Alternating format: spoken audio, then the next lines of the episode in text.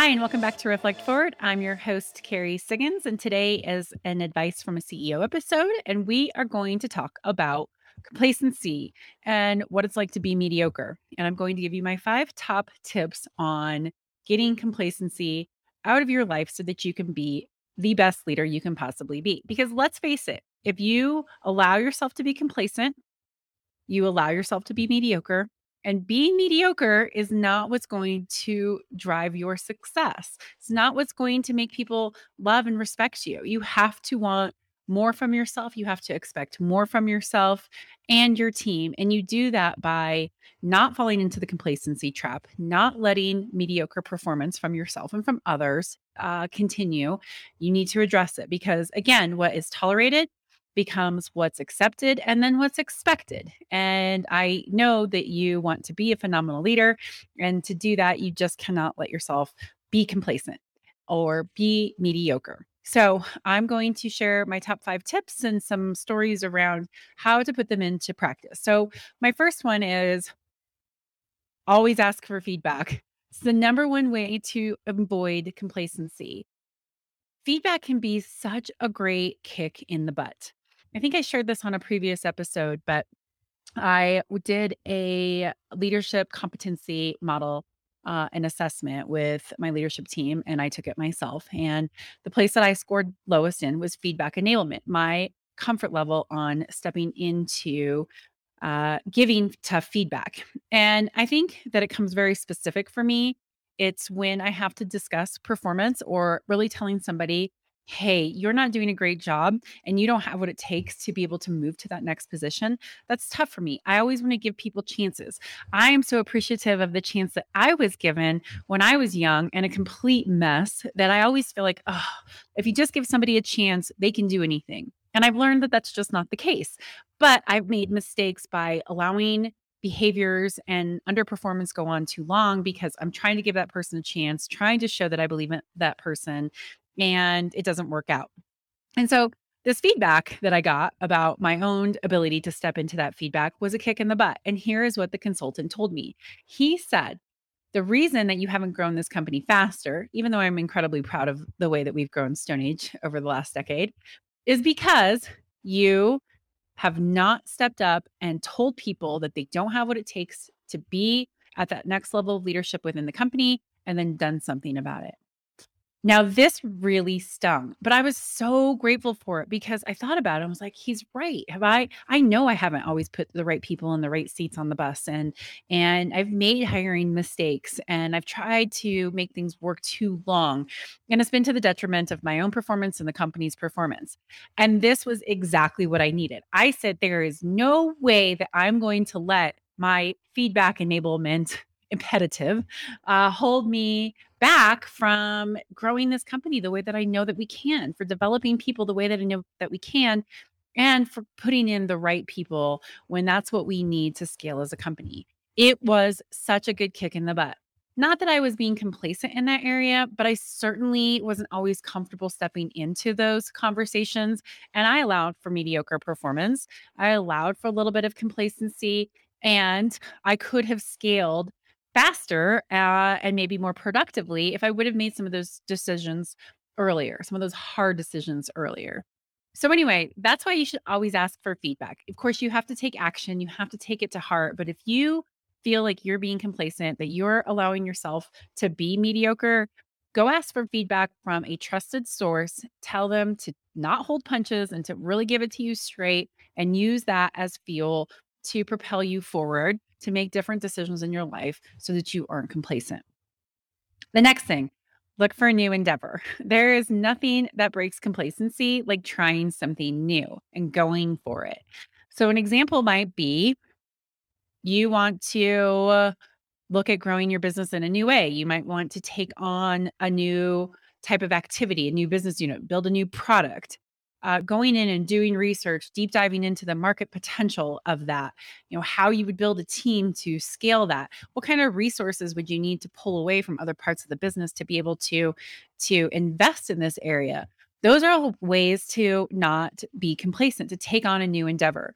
I'll give you an example of when we did this at Stone Age. We decided that we wanted to not only be the leaders in uh, water blasting tools, but also in automated equipment, robotic equipment, eventually IoT, cleaning equipment. And so we had to make a tough decision on what that looked like. And that one decision to go and be the leaders in that space created a cascade of decisions that we had to make that have taken our company to the next level. There is no complacency when you say, I'm taking on a new endeavor and it is going to change the way I do things, it's going to shake things up. In my case, it was building a whole new business model, changing our dealer relationships, selling direct, developing new equipment, bringing on new services such as rental and and managed repairs all of those things dramatically change the organization. And if we would not have made that decision, we could have been stuck in complacency, just keep doing the same old thing in that core business and failing to take advantage of an opportunity that was put in front of us and really change our business to scale our business to to make sure that we are future proofing our business by going forward. So, that's my second tip is take on a new endeavor. Third, Anticipate changes in your industry. This is so important. So many leaders get complacent thinking that what they've always done is what's going to work in the future. And you can see with what's happened with the pandemic that that is not the case, right? We were all forced to dramatically change the way we work. Well, you don't need to have something like a pandemic or, you know, a major natural event or major industry event cause you to get yourself out of that complacent cycle. You can be trying to anticipate what's going to happen. So we all know, for example, AI is going to change the way that we work. Jobs are going to dramatically change. Maybe we don't understand exactly how, but we can start to anticipate that. So then you can say, okay, if these types of jobs are going to be done by AI, things that are very repetitive that a machine can do very well how do i help upskill my employees how do i upskill myself to make sure that i have the talent and the uh, the skill sets and the knowledge to be able to take on this new way of working to be able to bring multiple things together that ai can't just do something really well. That's a great example of, of a way to start anticipating the changes that are going to be facing your industry. In my industry for example we we all know that water is a very precious resource and it's going to be harder and harder to clean using water uh, using clean water at least. And so i've really got to be anticipating that in 10 years you know there might not be clean available water to do the cleaning of all the facilities that make all the things that that we use. In fact i even just learned that it takes like 400 gallons of water to make a t-shirt a cotton t-shirt. Water is an issue. So I'm trying to anticipate what that looks like so that I can be ready for what happens when we cannot be using as much water to clean. Um, and that causes us to not be complacent. It looks makes us look at investments in our business. It makes us look at potential acquisitions. It makes us look at, you know, how do we diversify outside of this industry so that we can survive whatever major changes are coming. And that right there always drives the the the need to move forward it kills complacency when you are trying to anticipate what's coming around the corner and you say no the next thing read a book read a book in your industry read a book on leadership read a book a business book get inspiration at least every single week if not every single day and then implement it so i just read this amazing book right here It's like my favorite book that I've read in the past year. It's called Lead and Disrupt How to Solve the Innovator's Dilemma.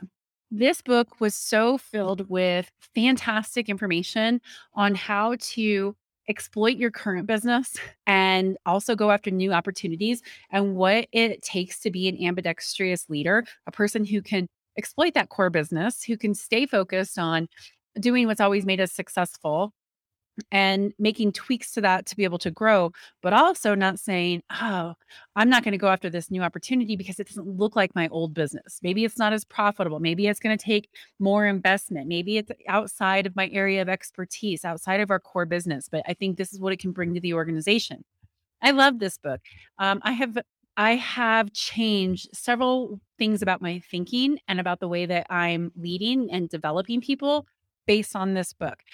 I try to read a book a week, so I'm always filled with ideas. When you are getting new inspiration and then you put one little thing into action from each of those, you can really see how it impacts the organization. You can really stay up to date on on all different types of thought leadership and uh, and information and new ways of thinking that can force you to think about new things uh, and to think about things in a different way. And that helps me avoid complacency. I will tell you, reading is the number one thing. And finally, my fifth thing for avoiding complacency is to stop drinking your own Kool Aid. I know so many leaders who think that their organizations are doing great, that their culture is fine, that they, the way they've always done business is what's needed, that the story that they've told themselves about their competitor or about another person in the industry or another company in the industry is true. And that's why we are doing things the way we always have done. We're really successful.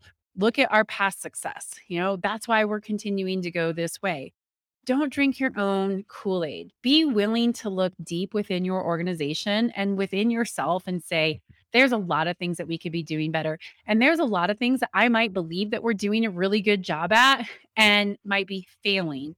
But if you don't stop drinking your own Kool Aid, you might not ever know that. You might think, oh, we're the leaders, we're number one, we're doing a great job. And you are increasing your chance of being mm-hmm. disrupted. So if you don't want to be complacent, don't drink your own Kool-Aid. Look in the mirror about the things that you don't do well and do something about it. Go talk to your customers, go talk to your suppliers, go talk to your employees and ask them, what can we be doing better? Where are we failing? Where are we drinking our own Kool-Aid and missing the bigger picture? That right there is the actual number one thing that you can do to avoid complacency is to stop drinking your own Kool-Aid.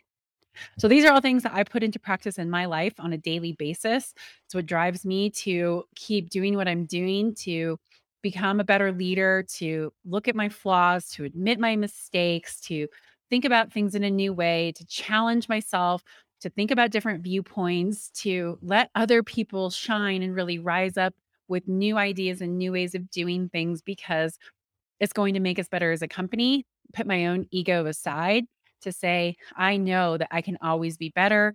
I know that other people around me can help me be better, can help make the company better. And I'm never going to let myself be complacent in this. I'm never going to let myself think that I know it all and that I am per- impervious of making mistakes. Uh, I always take a real look at myself and my business and say, what can I do better? What can I do better? Where am I complacent? Where am I allowing for mediocrity? And how do I move through that so that way we can always be a better version of ourselves the next day. So, hopefully that's inspiring to you. If you take one of those tips away, uh, even if you just put one into practice, I can promise you it will help you be less complacent and not settle for being mediocre. Okay, my question of the week comes from somebody on LinkedIn, and he says, I've been told that I come across as aggressive in meetings and that people are afraid to speak up. I don't think I'm being that aggressive. I think everybody is too being too sensitive. What should I do? Okay, so the first thing is is somebody who gave you that feedback, say thank you. Thank you for giving me that feedback. That I know that that was really tough. The second thing is is maybe you should just take a minute and believe it. Before you write it off and say, I don't think it's true. I don't think I'm being aggressive. I can promise you that if someone said that, that is what their reality is. And you want to be able to address that reality. That's their perception. Their perception is their reality. So you should make sure that you really understand how you're coming across. And the reason why I say this is that I once had an employee who made crazy, angry facial expressions in a meeting. He would just get this thinking face and he'd just sit there and just, you know. And one day I said to him, Hey, I just want you to know that the facial expressions that you are giving in a meeting are shutting people down. It looks like you're angry all the time. And uh, it's really causing people to not say something in in the meetings. And people are coming to me saying, "Hey, I think you know this person's name is angry all the time."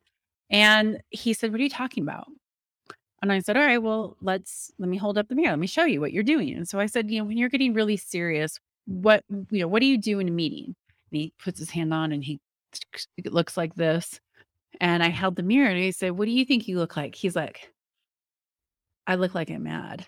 Yeah. It's like, but that's my thinking face. It's when I'm in deep thought. It's when I'm really trying to listen to what the person is saying. Okay, well, that's not the message that your body language is is giving. And he told me no one has ever told me that. No one ever. And I've been doing this for the last three decades of my career.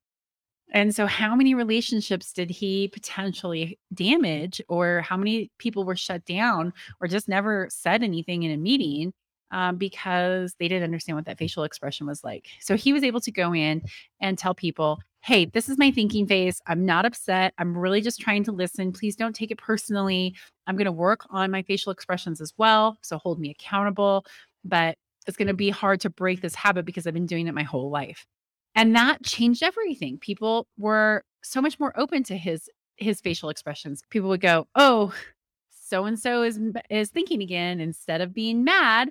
And it changed everything. So, I give this advice to you or to to this person who asked this question because you might not know what your body language is is is, is putting off. You might not understand that the tone of your voice is coming across as aggressive or sharp or demanding because that's not how you hear it in your own head.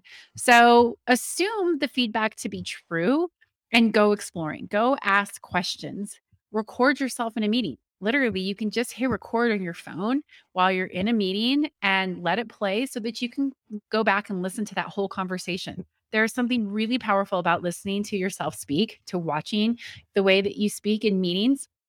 Uh, it will give you all kinds of clues on ways that you can soften your tone, use voice inflection, smile instead of have a serious facial expression.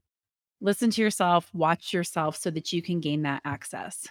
The other thing is is that once you find out that maybe you are being aggressive in meetings, just say I'm sorry.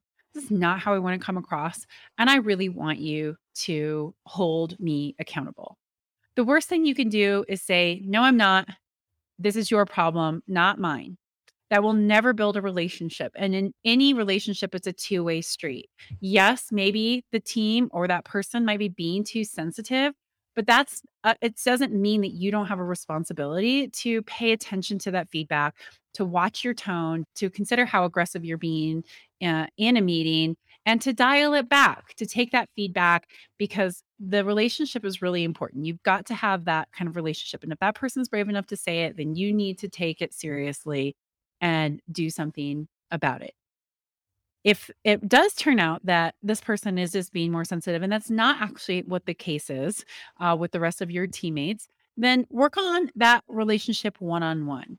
But the worst thing you can do is blow off the feedback, say, I don't care. This is your problem, not mine, because that will eventually spread to the rest of the organization. So, my advice to you is take it seriously, go digging, seek to understand, record yourself speaking, smile more in meetings, try to use a uh, more positive tone of voice. I promise you it will make it easier for people to speak up no matter what, even if you don't think that you have this problem. All right. So that's uh, my advice for this week. Hopefully, you found that useful. I look forward to hosting you next week when I have another great interview on leadership so be sure to tune in. And if you like this, please subscribe to my YouTube channel so that you can get these videos. They come out every other week. You can also rate the podcast, write a review, subscribe to it, share it. That's always appreciated. Thanks so much. Have a great day. See you next week.